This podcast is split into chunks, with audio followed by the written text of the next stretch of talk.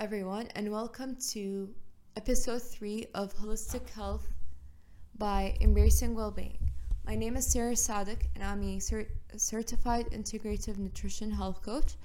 And today's podcast will be about spotting the unhealthy and healthy signs to exercise because and before I jump into this topic, I would like to talk about the difference between when I use the word exercise and movement because you might notice me saying the word movement more than actual exercise. The reason behind that is personally, I've found that when we use the word exercise, it feels harsh and intimidating, especially in the fitness world, because it, it kind of primes the brain to think of weight loss or changing your body but movement is sounds natural it sounds kind to the ear actually where it's like you know you move your body every day to move that you go to work they're different it's movement it's not harsh on the ear and it sounds better to the body actually and the mind.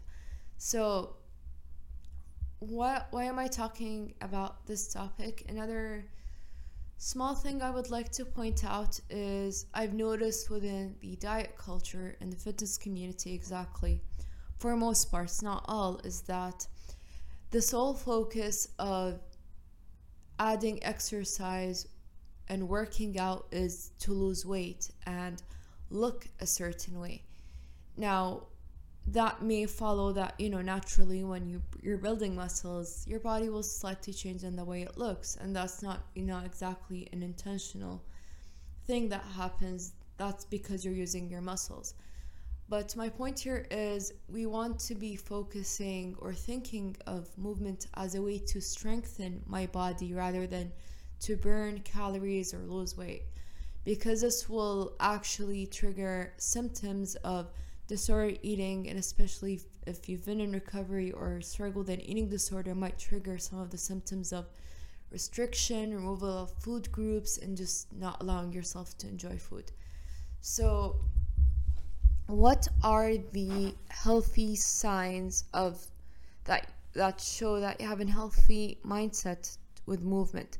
So, when it comes to a healthy mindset with movement, there are a couple of things that we will notice. So, the first part is that your food is not being affected.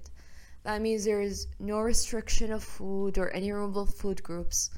So your diet fare remains the same. You're you're satisfied with your with what your body looks. Your body image is healthy.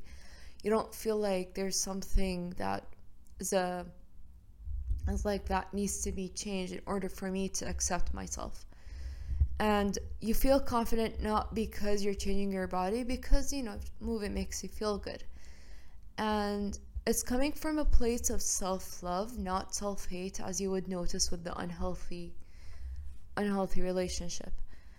And you don't really obsess you're not obsessive about the idea of weight loss or changing what your body looks like because that may interfere with your functioning in everyday life or your routine. And you also have a flexible lifestyle which means let's say if you set a goal for yourself to go to the gym four times a week and you manage to go three times or two times it's okay. It doesn't really it doesn't affect your mood saying that you know i'm off track. You know one or two days is okay.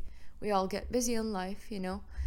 And there's a positive self-talk about the body and saying i like my body. You know i can be stronger in specific areas for strength and endurance, but I'm happy with where I am right now. So being satisfied with where you are. Now, if I'm going to talk about the unhealthy relationships to exercise, that would be having an unhealthy relationship to food. That means I'm restricting, removing foods, suddenly changing my diet to being keto or low carb, whatever the fad diets are out there there is this the the low confidence or the low self-worth that is that you are experiencing for example if you missed a workout or you're not sticking to it uh, to your plan that you put for yourself and there's also feeling unsatisfied about how your body looks always looking for flaws and looking, you know, I should change that. I don't like that. You'll notice that there's an increased levels of stress. You might notice maybe around food or working out or being in a gym environment. And also, your intention to exercise is to lose weight or change your body or reach a body goal, which may be unrealistic. And it's coming from the place of self hate where it's you're kind of telling your body and mind that I don't like myself and I'm punishing myself. So it's not really a healthy approach to movement and treating your body with kindness as well as your mind. And a negative self talk about the body, which focuses a lot, maybe especially if you're around people who focus on body image, it might be somewhat triggering for you if they're like constantly, you know, saying, I should um, you know, I look fine, but I think I would look better if uh, I just worked out more, was more consistent. And if they do, it's their choice. But also, I would like to add if you're engaging in any behavior that's not food related or um, disordered signs of eating disorders, whether it's like restriction or skipping meals that's also something to look at and and if you feel like you're exercising a lot and not giving your body the break and you feel like you're tired this is also a sign to look out for so which brings me to the end to the conclusion which is okay so if i notice i've had some signs of unhealthy relationships to exercise what do I do about it? So, these are some things that you can do. The first one is choosing a healthy environment to move your body. Choose the gym that you work out in wisely. Look at the environment. How does it actually make you feel? Do you feel comfortable, empowered, or does it make you feel like, you know, you should work towards the coach's goal or the general gym's goal is? because a lot of them will put calories and stuff like that and i know for some of you it may be triggering and not easy or a bit challenging because it reminds you it reminds you of your old behaviors especially if you've worked on yourself and engage in activity that makes you feel good so you don't have to do that regular cardio weightlifting schedule on and off in the week do something fun try a class that you might like dance aerobics, I don't know, whatever comes to mind that makes you feel good and you generally enjoy. Focus on how you feel rather than the amount of calories you're burning or the muscle gains that you're gonna get. Muscle gains naturally happen, but focus on how you feel and does it make you feel good. Set body positive goals that affect you in a good way. So, let's say if you challenge yourself today in a workout, say, you can say i'm proud of myself for you know um, challenging myself and seeing that or noticing that i am capable of you know getting it a step harder and actually doing it and it was okay and i'm proud of myself for example. There's more endurance there's more strength. Letting go of the idea of perfection and work on accepting your body your body as it is.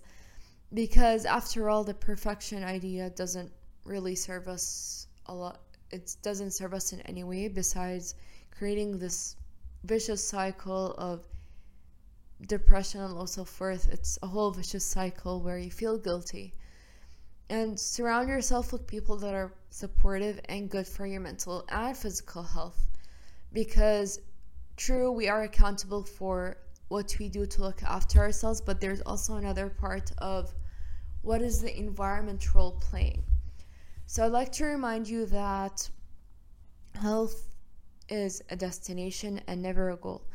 And this may take time for those, especially who have struggled with an eating disorders, disordered eating, actually, or just chronic dieting. If you've been through this cycle, you might notice that maybe going back to a gym might feel triggering or challenging for you. And if you feel like that it's not really helping you, you can take a step back and reassess and see when you're ready. There's nothing wrong with taking your time and deciding when you're ready because after all if it affects your mental health it will affect your physical health. And as you know, stress affects your bodies in different ways from fatigue, headaches, digestive issues, and let's not forget feeling feeling low about yourself, signs of depression, or any of these that affect you. Another thing is if you have a therapist, a dietitian, or a coach that can you rely to, for example, in times of where you feel like it's affecting your relationship to food or your body, that would be great to have them because they will be able to give you the tools to deal with it, especially if you've if you've worked on that before and there's no there's nothing wrong or there's no shame in asking for help even though if you've been through recovery before. Because recovery has its challenges and i would like to remind you that recovery may not be linear. So you might think that you know you're fine with that part but turns out when you go back to your gym routine you suddenly feel like i have this part to work on and it's a work in progress. So be proud of yourself of where you are regardless and work towards your goal. And if you have any questions about that or would like a consultation, you can book through my Instagram at embracing underscore wellbeing. You can ask me questions there. I have an email if you have any questions to Sarah, uh, Sarah, Sarah at embracingwellbeing.com where and if you'd like to me to talk about any other topic let me know and have a good day. And I hope that was helpful.